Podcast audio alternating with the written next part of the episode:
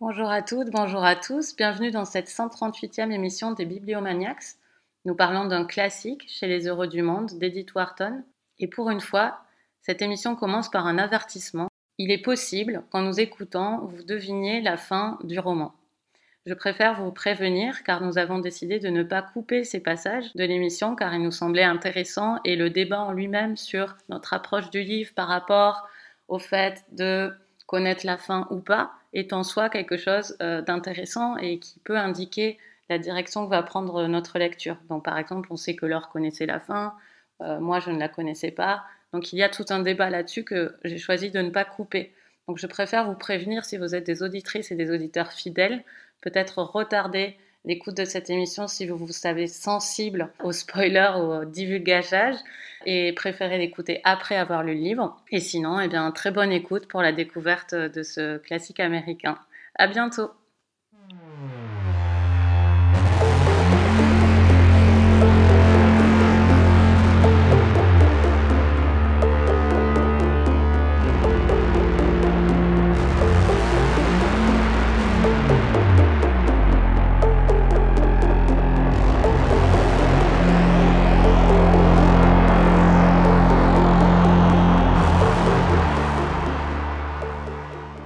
À toutes, bonjour à tous, bienvenue dans cette nouvelle émission des Bibliomaniacs. On a perdu Léo, mais on a gardé Claire. bonjour Claire. Bonjour. Et je suis aussi avec Eva. Bonjour à tous. Et Laure. Bonjour. Pour parler, on peut le dire, d'un classique de la littérature d'Edith Wharton, Chez les heureux du monde, dans une traduction, pour ma lecture en tout cas, de Charles Dubos au livre de poche. Comment ça va les filles? Ça va bien, euh, ravi d'enregistrer avec vous, ça fait plaisir. Ça fait plaisir d'avoir Claire aussi avec nous euh, à Versailles euh, pour enregistrer une émission non jeunesse. Juste à côté de là où est enterré Edith Wharton. Oui, exactement. Tu, as spoilé, c'était le début de mon avis. Je suis allée voir la page Wikipédia d'Edith Wharton. à 20 minutes à pied. Ah, on va y aller après. Alors, en revanche, c'est un très beau cimetière et j'y suis allée plusieurs fois Là, le, temps est mais en été, c'est vraiment un très très beau cimetière. En revanche, je n'ai jamais trouvé sa tombe. Ah, ah. Parce que c'est pas indiqué comme, je sais pas, quand on va au ah, chaise, il y a toujours le, truc avec mm. les célébrités et tout. Euh, là, euh, apparemment, elle a une petite tombe discrète et qui est pas du tout mise en avant. Et chaque fois que j'y suis allée, le gardien n'était pas là pour lui poser la question. Et je n'ai jamais pu trouver la tombe, euh, voilà, pour faire une petite photo avec le livre. Donc on avait presque une anecdote. Mais voilà, presque. voilà notre activité de cet après-midi. aller chercher. Edith. Alors Laure, tu nous résumes chez les heureux du monde? Oui, euh, donc ça se passe euh, essentiellement, on va dire, à New York au début euh, du XXe siècle et on suit le personnage de, de, Lily Bart, qui est une jeune femme issue d'un certain milieu, mais dont la famille a malheureusement été ruinée et qui donc vit au crochet, plus ou moins, de ses amis fortunés. Et euh, Lily étant une jeune femme avec euh, la tête euh, sur les épaules, euh, est convaincue qu'il faut qu'elle fasse un, un, beau mariage, qu'elle se marie à un homme riche pour retrouver le niveau de vie qu'elle a connu et ne plus dépendre de ses proches. Elle a a priori toutes les cartes en main pour le faire, puisque elle est belle, elle est intelligente et surtout elle a un certain don pour séduire les hommes, pour comprendre ce qu'ils ont envie d'entendre. Mais toujours au moment où elle devrait entre guillemets conclure, hein, euh, elle fait capoter euh, ses projets euh, de mariage. Enfin, ils, avortent les uns après les autres, et euh, tant et si bien que certaines de ses amies assez perspicaces finissent par se demander euh, si elle a réellement envie euh, de, de, se marier. Et en fait, elles ont, elles ont assez raison dans leur analyse parce que sous ces dehors, on va dire, de jeunes femmes un peu superficielles et calculatrices, en fait, c'est une jeune femme aussi extrêmement intelligente, je l'ai déjà dit, mais aussi sensible qui éprouve une certaine euh, répugnance à se marier pour de l'argent. Et sa répugnance est d'autant plus forte que, sans se l'avouer réellement, elle est amoureuse d'un homme qui s'appelle Laurence Selden, qui est une sorte de, célibataire euh, endurci et qui évolue dans le même milieu qu'elle, mais qui n'a pas tous les travers, on va dire, de, des gens qu'elle côtoie, et qui en plus de toute façon pas assez riche à son goût. Donc on va dire que Lily Bart, c'est une jeune femme tiraillée entre des aspirations assez contradictoires et son incapacité en fait à choisir entre deux styles de vie, entre deux voies, à réconcilier sa raison avec son cœur, va lui causer tout un tas de problèmes et elle va déchoir lentement jusqu'au jusqu'au drame final. Euh, eh ben écoute, euh, Laure, euh, t'as quand même donné la fin là. Du coup, je sais pas, moi je pense. Ouais, elle dit jusqu'au drame. Elle va déchoir jusqu'au drame final. Ça, hein. peut être tout et n'importe quoi. Ah, parce que moi, pendant tout le livre, je pensais qu'elle serait avec Selden, donc. Alors moi non, et je vais vous dire pourquoi. je suis très énervée. dans la version que j'ai lue, c'est la version chez chez Gallimard. ça commence par une préface de Frédéric Vitou que bah, moi j'ai lu innocemment, naïvement, parce que je suis une jeune lectrice qui n'a pas encore euh, l'habitude de, toutes ces ficelles. Et comme j'avais lu juste avant Apaiser nos tempêtes et que la préface de Jean Eglan était, euh, était magnifique, je me suis dit allons-y gaiement, Frédéric Vitou en plus. Et ce charmant monsieur, en fait, euh, bah, révèle la fin. Et je me suis retrouvée avec les yeux qui me sortaient de la tête parce que la fin était écrite noir sur blanc. Donc moi déjà, enfin, j'avais même pas commencé le livre que finalement un peu le le suspense, l'intérêt du livre avait été complètement euh, éventé en fait par cette préface qui, euh, au-delà de ça, a été très intéressante. Mais franchement, s'il y a des éditeurs qui nous écoutent, euh, arrêtez de mettre des préfaces qui dévoilent toute l'histoire et surtout qui dévoilent la fin. Faites une postface. J'aurais adoré lire ça en postface, ça aurait été très intéressant. Mais franchement, enfin, j'avais encore jamais lu Edith Wharton. effectivement, comme on le en préambule, comme elle est enterrée à 20 minutes de chez moi, bon, c'était c'était aussi l'occasion de la, la découvrir. Donc, euh, j'ai vraiment abordé ce livre euh, avec avec envie et puis avec avec vraiment un esprit positif. Euh, mais euh, enfin voilà, du coup, moi, ça m'a cassé un petit peu euh, l'intérêt du livre. pour autant, j'ai bien aimé le début. J'ai trouvé que le ton était pour un classique entre guillemets. le ton était vif, le ton était enlevé. le personnage principal, effectivement, de, de Lily était plutôt réussi, plutôt bien incarné. Elle n'a pas la langue dans sa poche. Comme tu le disais, Laure, euh, euh, c'est quelqu'un euh, qui est intelligent, c'est quelqu'un qui a du caractère. Donc effectivement, bah, j'ai lu, on va dire, les 100 premières pages avec avec plutôt du plutôt du plaisir. Et puis en fait, bah, patatras, euh, au bout d'un moment, quand les personnages commencent à être bien installés, l'histoire euh, commence également à être bien installée. J'ai trouvé vraiment que ça patinait dans la dans la semoule, que grosso modo c'est le même schéma qui se répète encore et encore. T'en as un petit peu parlé, Laure, mais c'est euh, elle a une liste de prétendants. Bon, il y en a un euh, qu'elle trouve pas terrible, mais finalement quelques chapitres plus tard, sa situation s'est dégradée, donc finalement, bah, cette personne qu'elle dédaignait complètement lui semble euh, cette fois-ci euh, assez intéressant et limite elle se compromet avec lui. Enfin, c'est ce schéma en fait euh, qui se renouvelle encore et encore. au bout de ouais 100 200 pages, on eu un petit peu ras-le-bol de voir les mésaventures de la pauvre Lily qui chaque fois soit court après un mec qui finalement ne veut pas d'elle, soit récupère de la benne à ordures où elle l'avait placé le coco qui finalement lui semble plus intéressant quand elle commence à sombrer dans la misère, euh, ou alors elle fait confiance à quelqu'un et finalement la confiance est trahie, ou euh, elle se retrouve euh, à suivre des amis dans des lieux à la mode, sur un sur un navire, etc. Et à chaque fois, il se passe un truc qui fait que elle s'embrouille et elle elle se dispute, elle se fâche avec les amis qui auraient pu l'aider ou qui auraient pu être un tremplin. Enfin, c'est vraiment la même situation qui se répète encore et encore jusque, euh, bah, comme tu le disais, effectivement, lors un final qui est assez euh, dramatique et qui arrive, enfin pour moi, euh, je me suis qu'il arrive un peu d'une manière assez assez panzer. Et, et, je me suis dit bon, enfin voilà, par rapport à toute cette situation, j'ai trouvé que la fin manquait, enfin vraiment de subtilité. Et, et j'avoue, enfin, je suis vraiment allée jusqu'au bout du livre parce que je voulais quand même savoir comment ça se terminait, même si j'avais eu des, des, gros indices avec la préface. Mais très clairement, en fait, je pense que euh, si c'était euh, pas pour Bibliomaniacs, je pense que je serais pas allée jusqu'au bout parce que c'est un livre où euh, il y a une sorte de ventre mou où je me suis vraiment en fait ennuyée. J'ai perdu tout intérêt en fait pour pour les péripéties de, de la pauvre Lily.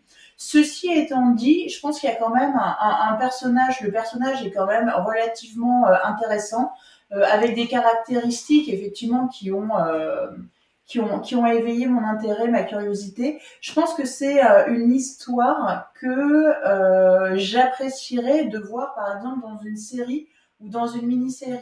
Il y a eu un film qui est censé être oui, euh, il y a eu un film avec est très, celle, qui joue dans X-Files. Gillian Anderson, et elle est merveilleuse dans les films à costume bah, à pense, chaque fois. Je pense que je vais regarder le, le, film. Je pensais à la série parce que euh, très récemment, euh, j'ai, alors j'ai pas lu Vanity Fair, mais j'ai vu la mini-série euh, Vanity Fair que je vous conseille d'ailleurs parce que euh, vraiment c'est très vif, ils ont modernisé un peu certains aspects et ça se regarde avec énormément de plaisir. Soit je vais me tourner vers le film ou euh, si ça a été adapté en série euh, pour pour revoir avec une autre facette en fait chez les heureux du monde.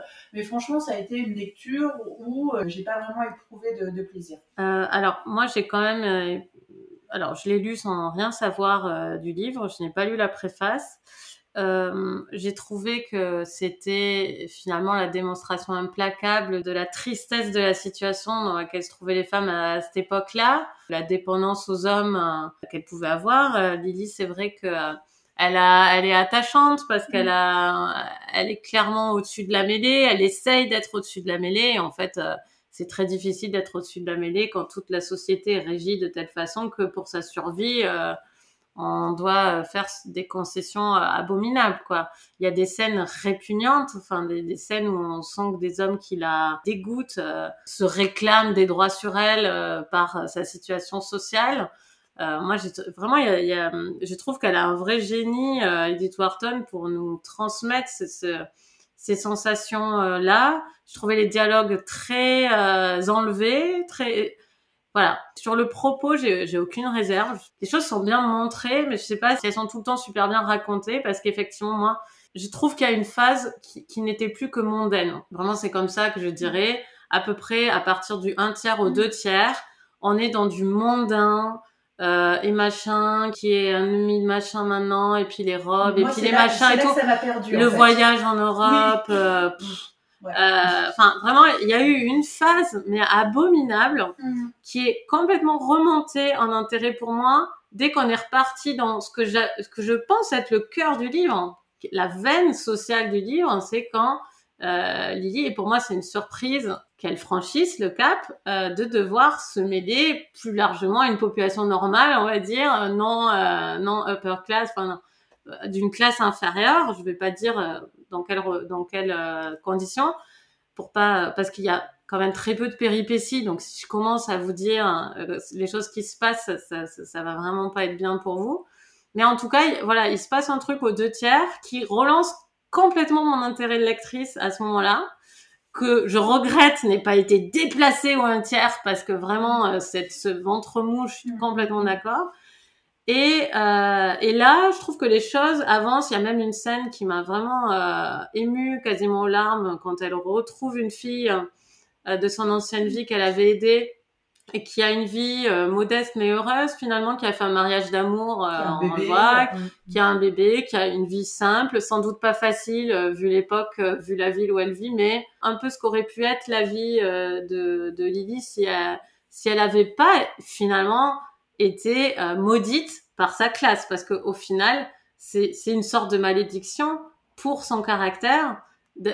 bon la malédiction c'est aussi la ruine de ses parents mais je veux dire pour son caractère être née dans la classe euh, qu'elle a n'était pas une bonne nouvelle. Et ça c'est quand même un, un, livre qui dit ça. Je trouve pas je trouve pas qu'il est trop pleurnichard dans le sens où elle fait des erreurs comme tu dis même on peut s'en frustrer. Mm. euh, elle fait des erreurs de jugement elle euh, elle est, elle est pas infaillible, donc je pense que c'est pas. un côté superficiel. Mais voilà, et elle est surprenante parce que voilà, elle est quand même parfois euh, complètement de sa classe, superficielle, et surtout sur son rapport à l'argent. Et en même temps, Edith Wharton montre très bien que ça sort pas nulle part non plus cette superficialité, que c'est le résultat de toutes ces des influences euh, de son milieu social. Voilà, donc c'est plutôt bien équilibré, je trouve, par moment, mais vraiment. Euh, je, je, le recommande pas avec grand enthousiasme à cause de vraiment des centaines de pages de mondanité euh, qui pour le coup, pour moi, n'ont rien apporté euh, à ce moment-là. Et je veux juste dire aussi que pour moi, il y a un gros défaut. Hein. Enfin, il me semble, ou alors je me suis trop ennuyée, je me suis, ou j'ai raté des éléments. Mais à un moment, on a la promesse d'une action qui pourrait donner quelque chose assez tôt dans le livre. Il y a une, il y a un, il se passe quelque chose. Lily euh, est en possibilité d'avoir une connaissance d'un événement euh, de de la vie de quelqu'un d'autre dans, mm. dans, le monde mondain dans lequel elle mm, vit. Mm, et là, c'est comme dans les policiers où on dit il faut jamais dire qu'il y a un, couteau et qu'on s'en serve pas parce que c'est une promesse faite au lecteur. Voilà, c'est une promesse faite au lecteur qui n'est pas tenue. Et à ce moment-là, moi, je trouve que moralement, il y a un jeu qui se crée sur ce truc-là. Je suis d'accord, mais on n'en parle pas assez. Sur tout ce qui suit après, pendant le tiers mou dont je parle, on en parle près, on en parle plus, sauf un dialogue où je fais ah quand même, on se mm, mm, souvient mm, qu'il y a ça. J'ai l'impression d'être la seule à savoir qu'elle était en possession euh, du truc. Je me dis mais c'est pas possible. on est on est censé être dans sa tête quand même. On est censé la suivre, caméra, enfin pas caméra à l'épaule, mais parce qu'on est aussi dans la tête d'autres gens. je veux dire, on est censé vraiment. On a quand même accès à beaucoup de pensées qu'elle a. Elle n'y pense plus. On a l'impression. Enfin moi je je sais pas si j'ai raté quelque chose, mais je n'ai pas compris. Et après ça revient un petit peu. Euh, mais ce mou est vraiment mou, mais sur tous les plans. C'est que même sur la promesse majeure du livre, euh, je trouve qu'il est mou. Mais vas-y Claire, mais, si, si j'ai raté un truc. Par rapport à ce que tu dis, Coralie, effectivement, je suis d'accord avec toi. Cet élément, je sais pas vraiment pourquoi il est introduit par Edith Wharton et j'ai trouvé effectivement qu'elle ne l'exploitait pas assez. Et il y a aussi quelque chose, moi, qui m'a un peu interpellée, c'est pendant ce ventre mou là de mm. mondanité dont tu parles je trouve qu'il y y a des espèces de flashs comme ça avec un manque de lien entre certains épisodes où je me disais mais c'est pas possible. Est-ce que c'est juste parce que ça ne m'intéresse pas et que donc mon esprit divague? Mais j'avais l'impression qu'à chaque fois il manquait en fait entre différentes situations et différentes scènes du liant et qu'on retrouvait Lily, euh, elle était à un certain endroit avec euh, des personnages, on la retrouvait à un autre endroit avec d'autres personnages, et je me disais, mais où est la transition? Il y a, et, la première, oui, il y a pas mal d'ellipses, et la première fois, je me suis dit, bon, bah, c'est que moi, en fait, ça m'intéresse pas, donc peut-être que j'ai lu un paragraphe un peu en diagonale, et il y avait l'information euh, nécessaire. Et en fait, c'est arrivé plusieurs fois. Et à chaque fois, j'étais euh, j'étais décontenancée en fait plusieurs fois dans cette partie, ces 200 pages de ventre mou euh, qu'on évoque toutes les deux. On va laisser le micro à Claire et Laure qui ont mm. beaucoup aimé ce livre. Et Claire, tu voulais me répondre, je crois. Oui, oui, je voulais, mais comme alors en fait, je suis pas d'accord par rapport à justement ce, ce, cet élément narratif que je ne veux pas révéler aussi, parce que moi, au contraire, il est il symbolise tellement la personnalité de Lily, tellement, il montre tellement qu'elle est au-dessus de la mêlée, au-dessus des petites compromissions de cette société dans laquelle elle évolue, et à quel point euh, ça va aussi être réévoqué pour moi plusieurs fois. Alors peut-être que je l'ai inventé, mais en tout cas moi c'est ce que j'ai eu comme c'est pour moi une sorte de baromètre moral justement cet élément narratif là qui montre à quel point en fait elle est au-dessus, là je répète vraiment, et qui montre aussi en fait euh, tout le lien qui l'unit à un autre personnage, parce que ce baromètre moral là, il pourrait lui permettre en fait de peut-être mettre en péril quelqu'un dans le roman, mais de mettre en péril quelqu'un d'autre qui est tellement important. Mais je dis pas que ça devait pas y être hein, dans le roman. Mm, mm, je dis mm. juste que ça devait être mieux utilisé ensuite. Pour moi, c'est, mais c'est capital dans le livre. Pour, moi, c'est le truc du livre. Je suis d'accord. Hein. Pour moi, c'est bien utilisé parce que je veux pas, tu vois, c'est très bien utilisé dans le sens où ça, ça ne revient pas tout le temps parce que finalement, pour Lily, ça n'a pas d'importance. Et ça, pour, au moment où justement elle descend en fait un petit peu parce qu'on a évoqué le fait qu'elle rétrograde sans en expliquer mm. trop. Là, ça revient en tête. Oui. Ça réévoqué d'ailleurs par des dialogues que tu évoquais. Et c'est là justement où c'est plus important pour Lily. Mais avant, elle l'a mis dans un coin de sa mémoire parce que pour elle, finalement, non. Non, c'est évident. Euh, je vois complètement l'enjeu le, moral de ça. Je regrette juste que ça arrive avant toute une période où on a le, on s'ennuie tellement qu'on a le temps de l'oublier. Enfin, oui. c'est ça le problème. Parce que je suis d'accord que moralement, parce qu'elle-même l'oublie. Parce qu'elle-même l'oublie. Et, et moi, alors justement, je vais rebondir après. je pense que c'est pas possible qu'elle l'oublie. Elle le sait qu'elle a ça. Elle le met dans un coin de sa mémoire, mais pour mm. elle, c'est pas important. Pour moi, en tout cas, c'est comme ça que je l'ai perçu en tant que mm. lectrice. C'est pas quelque chose de, de primordial. D'autres choses l'habitent plus à ce moment-là. Euh, notamment ces, euh, ces questions par rapport en fait ses relations avec les autres, le fait qu'elle perde en fait certains contacts dans le monde parce qu'elle est accusée à tort de plein de de mm. choses, de rapprochement, etc. Et moi, le ventre mou, euh, je l'ai pas senti parce que pour moi, justement, le manque de lien, c'est symptomatique de ce que c'était la société new-yorkaise ou la haute société à l'époque où il y avait beaucoup de côté artificiel.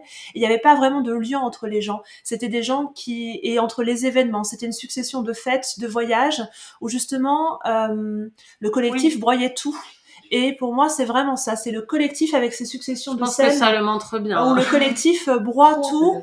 Et euh, en tout cas, moi, j'ai trouvé ça très habile justement d'Edith Wharton de montrer à quel point le collectif broie tout. Alors peut-être parce que j'avais en mémoire aussi un de ses romans que j'ai beaucoup aimé. J'en ai lu deux dans ma vie d'elle.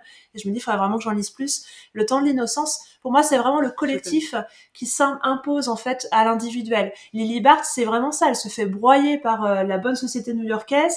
Et c'est un être qui est à la fois superficiel, comme vous l'avez mais c'est un être également tellement profond, tellement au-dessus, qui refuse les compromis et qui refuse finalement de transiger avec cette idée qu'elle va peut-être pas se marier avec qui elle aime. Et c'est finalement sa malédiction parce que euh, dans cette bonne société, ce n'est pas les sentiments qui comptent, c'est vraiment la position, l'argent, être en sécurité, euh, avoir le matin le petit déjeuner dans son mm. lit, etc. Et ça, j'ai trouvé ça très bien montré. Il y a un refus des codes chez elle qui m'a fascinée et pour moi, Edith Wharton montre vraiment les mouvements de l'âme, aussi le côté à contre-temps, puisque finalement dans ce roman, il y a beaucoup de à contre-temps. Et ça, c'est dans le temps de l'innocence déjà pour euh, l'histoire euh, d'amour, et là, ça l'est aussi. Et j'ai aimé aussi cette construction un peu, pour moi, qui a une forme d'écho deux personnages qu'on voit au début, deux personnages qu'on voit vers la fin, et entre-temps, il y a eu tout un rétrécissement à la fois de l'espace et des perspectives, sans en dire plus. Et ça, c'est hyper brillant pour moi d'avoir fait cette construction miroir. Et pour ça, j'aime Edith Wharton et je suis contente que ce livre ait été à l'affiche parce qu'il m'a donné l'occasion de le mm. relire. Je l'avais lu adolescente. Et là, j'ai vraiment été sensible à, aux personnages, à la construction et malheureusement, le seul bémol que j'aurais, c'est que c'est tellement triste. Mm. Et parfois, on n'a pas forcément toujours envie de, mm. de, se plonger dans un roman triste. C'est moi, c'est le seul bémol que je dirais. Il faut savoir que quand on part pour ce voyage, c'est un voyage. Euh, c'est pas une comédie romantique. C'est un voyage triste, avec vraiment aussi cette sensation parfois de de gens qui se fuient à contretemps alors qu'ils auraient tellement la possibilité d'être euh, d'avoir le bonheur et le bonheur qui fuit.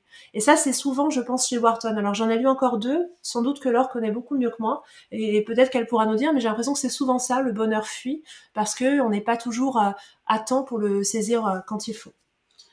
Laure, tu nous écoutais attentivement très attentivement. Alors déjà, je vais commencer par m'excuser d'avoir révélé la fin. Ça, c'est vraiment un biais de ma part. C'est parce qu'en fait, moi, bon, déjà, euh, c'est vrai que je, connaissais, euh, je savais que ça finissait mal. Alors pourquoi je le savais, je ne sais pas. Mais pour moi, je l'ai un peu pris euh, comme on prend Madame Bovary. C'est-à-dire qu'on sait que Madame Bovary, elle ne finit pas très bien. On ne sait pas exactement, forcément dans le détail, pourquoi elle finit pas très bien. Mais voilà, moi, c'est chez les Heureux du Monde, je suis rentrée dedans en sachant que ça allait pas être une fin euh, à la Jane Austen euh, où il se marie et euh, même si bizarrement et là je la trouve assez forte Edith Wharton il y a eu des scènes où comme toi Coralie j'étais là mais en fait, si, elle va finir par tomber dans les bras de Laurence Selden et, et elle va être sauvée d'elle-même. Alors qu'elle finit stripteaseuse, on l'a bien compris. Pour Laurence Selden, voilà, c'est ça, c'est ça sa fin. Mais euh, alors moi, je suis, je suis effectivement plus de de l'avis euh, de de Claire.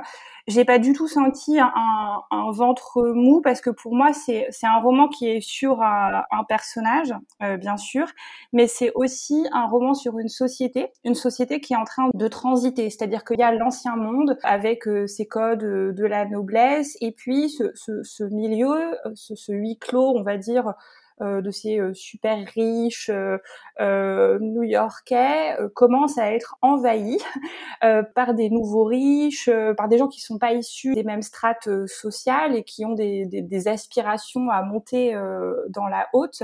Et c'est pour ça que moi, tout ce que vous appelez le ventre mou, pour moi, c'est pas du tout un ventre mou, c'est un peu le cœur en fait du livre. Après, je peux comprendre que ça ennuie, moi, ça me ça me palpite en fait. de voilà où on voit ce, comment c'est cette vieille société un peu arc-boutée par ses principes et prise d'assaut par ses, par ses nouvelles personnalités et comment elle se débat, on va dire, avec ses idées un petit peu anciennes, tout en étant euh, lentement euh, parasitée par, euh, par la modernité. Et, et moi, ça, j'adore. Enfin, j'adore les descriptions sociales. effectivement, tout, tout, se passe dans, dans, dans des fêtes, mais c'est des gens qui ne vivent que comme ça. Et c'est très bien montré comment, à la limite, dans la réalité, peu importe les scandales, parce que Lily, elle a des amis qui font des choses moralement bien plus répréhensibles qu'elle, enfin des femmes qui trompent leur mari, enfin aux yeux aux yeux de tous, mais en fait, quelque part, peu importe tant que les apparences euh, réussissent à rester sauves. Enfin, c'est le, le seul enjeu et c'est là où Lily, quelque part, dans se, se, plante, c'est qu'elle, elle, n'arrive pas à maintenir les apparences jusqu'au bout et finalement, c'est sa grande faute et c'est pour ça qu'elle, enfin, qu'elle commence à, à déchoir. Donc voilà, moi ça j'ai ça moi j'ai voilà j'ai adoré d'autant que Edith Wharton elle campe plutôt bien ses personnages secondaires. Moi il y en avait certains ils existaient. Enfin J'étais intéressée par eux, par leur manigance, leur machination. Je trouvais que c'était très très euh, bien fait. Et sinon, moi, l'autre aspect qui m'a beaucoup intéressée, c'est que je trouve que Lily Bart, c'est un, un, personnage très moderne, euh, enfin au sens où pour moi c'est une grande névrosée, mais dans une névrose moderne. Enfin moi, je me suis vraiment identifiée au principe, elle voit très bien rationnellement ce qu'il faut qu'elle fasse pour s'en sortir. C'est très très clair dans sa tête. Enfin, elle a, elle a même un plan. Enfin, elle, elle le sait.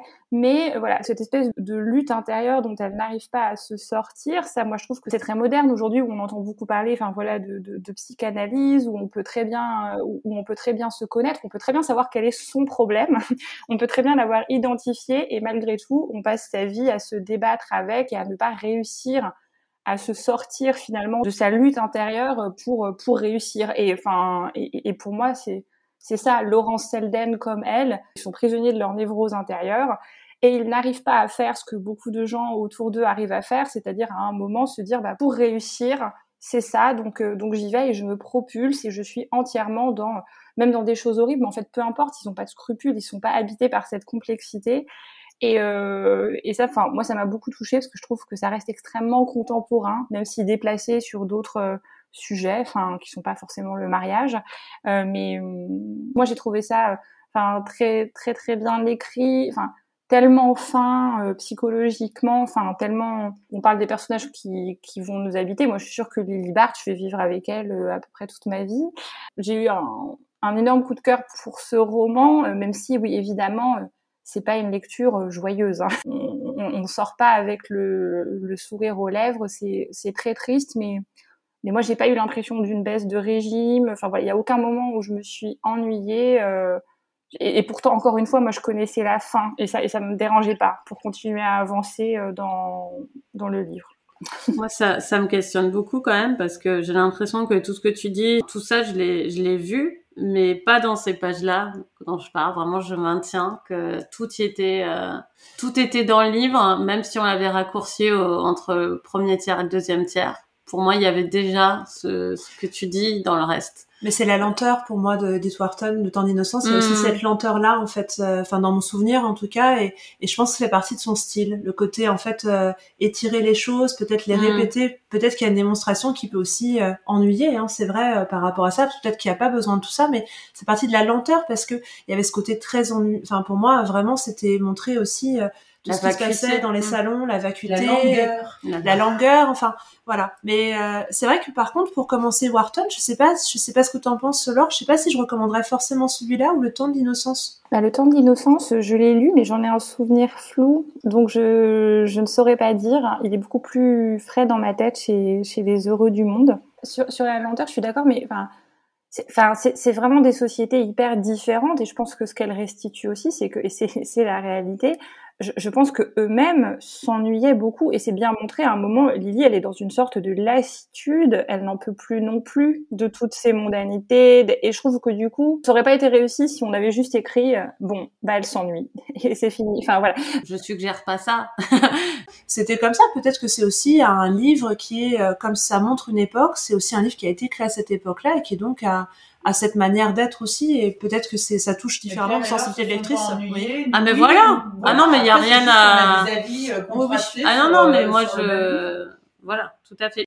Moi tout ce que je dis là, c'est pour vous dire que ça vaut le coup de le lire parce que moi-même en m'étant ennuyée euh, à un moment, hein, encore une fois pas du tout tout le long, euh, j'ai tiré la même chose que lors du livre. Mm. Donc ça veut dire que même si vous, à la limite, si vous accélérez sur ces pages-là, c'est pas très grave en fait parce que ce que dit Laure, je, l'ai perçu dans, dans ce qui m'a plu. Donc euh, voilà.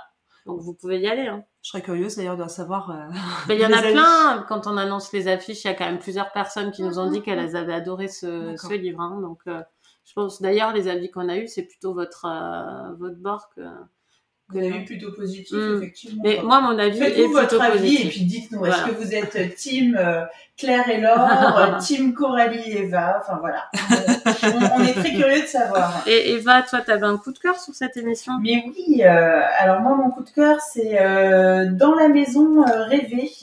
ah oui, je l'ai lu aussi. qui a été publié chez Christian Bourgois et traduit par Hélène Cohen.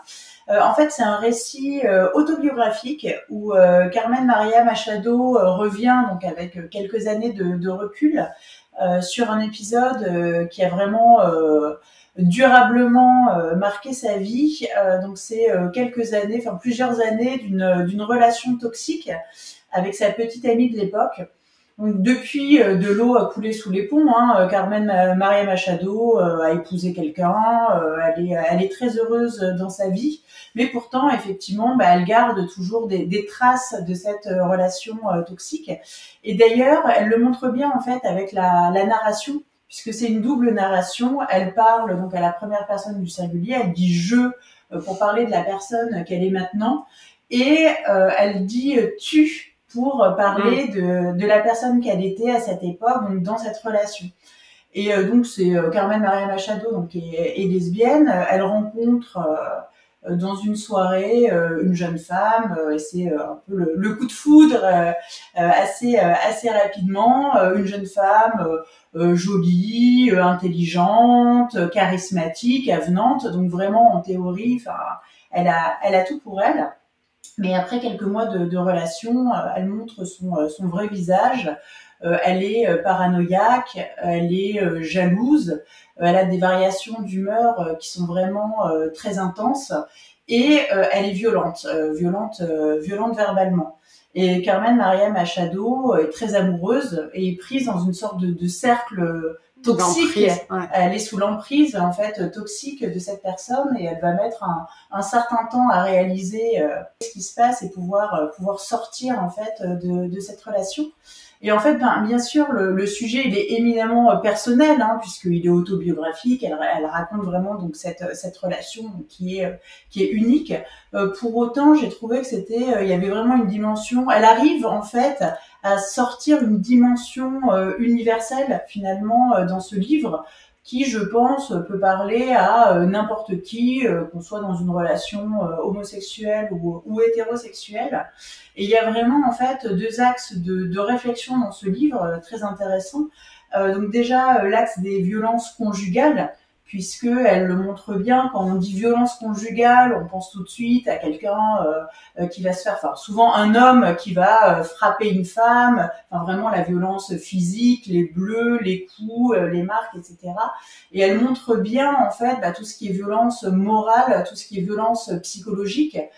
dont on parle de plus en plus, mais qui n'est pas vraiment considéré comme de la comme de la violence conjugale. Et également aussi euh, l'autre axe très important de ce livre, c'est de parler de la violence conjugale euh, dans les couples de même sexe, euh, puisque ça, elle le montre bien, c'est un sujet qui est vraiment dont on parle peu et qui est même tabou au sein de la communauté homosexuelle, puisque bah, quand on parle de violence, on va vraiment opposer l'homme à la femme, sachant que l'homme va être toujours celui qui agresse et la femme l'agressée. Or là, on se retrouve avec un couple avec deux femmes et effectivement, pour beaucoup de personnes, c'est complètement inconcevable de se dire qu'une femme peut être violente envers euh, envers une autre femme. Donc vraiment le, le fond est, euh, est vraiment hyper intéressant, euh, passionnant. Enfin c'est très fluide dans l'écriture et aussi la forme est assez inventive puisqu'en fait elle va raconter donc cette histoire sous la forme de très courts chapitres c'est aussi pour ça que c'est très facile en fait d'accrocher et d'être d'être vraiment dans ce livre.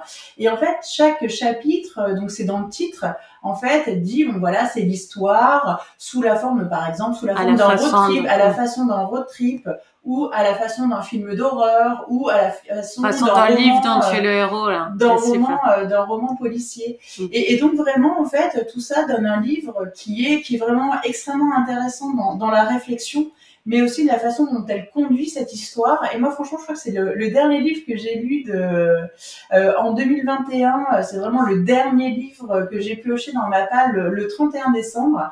Et en fait, vraiment, je l'ai lu d'une traite tellement je l'ai trouvé euh, passionnant. Je pense que c'est vraiment un livre qui peut parler à de nombreuses personnes, euh, qui est original, qui est profond, qui est intelligent. On s'attache vraiment à, à Carmen Maria Machado euh, telle qu'elle est aujourd'hui et euh, telle qu'elle a été, et le cheminement aussi, le chemin qu'elle a pu parcourir pendant pendant toutes ces années. Et vraiment, enfin, c'est un livre dont on a un petit peu parlé, mais pas tant que ça. Et vraiment, vraiment, je vous le recommande. Moi, c'est un livre qui m'a qui m'a beaucoup marqué. Oui, moi aussi. Je l'ai lu et je souscris à tout ce qu'a dit Eva. Vous donnez envie, hein. Enfin, tu donnes envie. Eva. Et qu'est-ce que tu es en train de lire, Eva? Alors, je suis en train de lire un livre néerlandais euh, qui s'appelle euh, Grand Hôtel Europa et qui est écrit par Ilya Leonard Pfeiffer.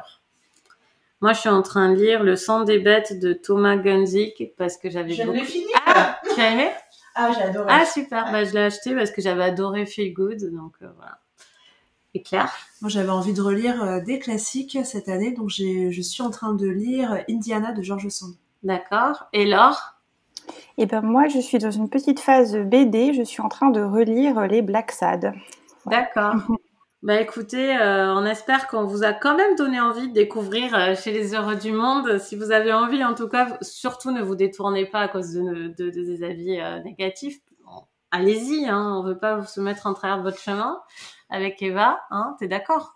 Parce qu'il y a ça Mais on a, on a tout à fait con- contrebalancé vos avis. Voilà, hein, écoutez, euh, écoutez plutôt les avis enthousiastes de toute façon. Et, euh, et on se retrouve dans deux semaines. À bientôt, bonne lecture. Au revoir. Au revoir. Au revoir.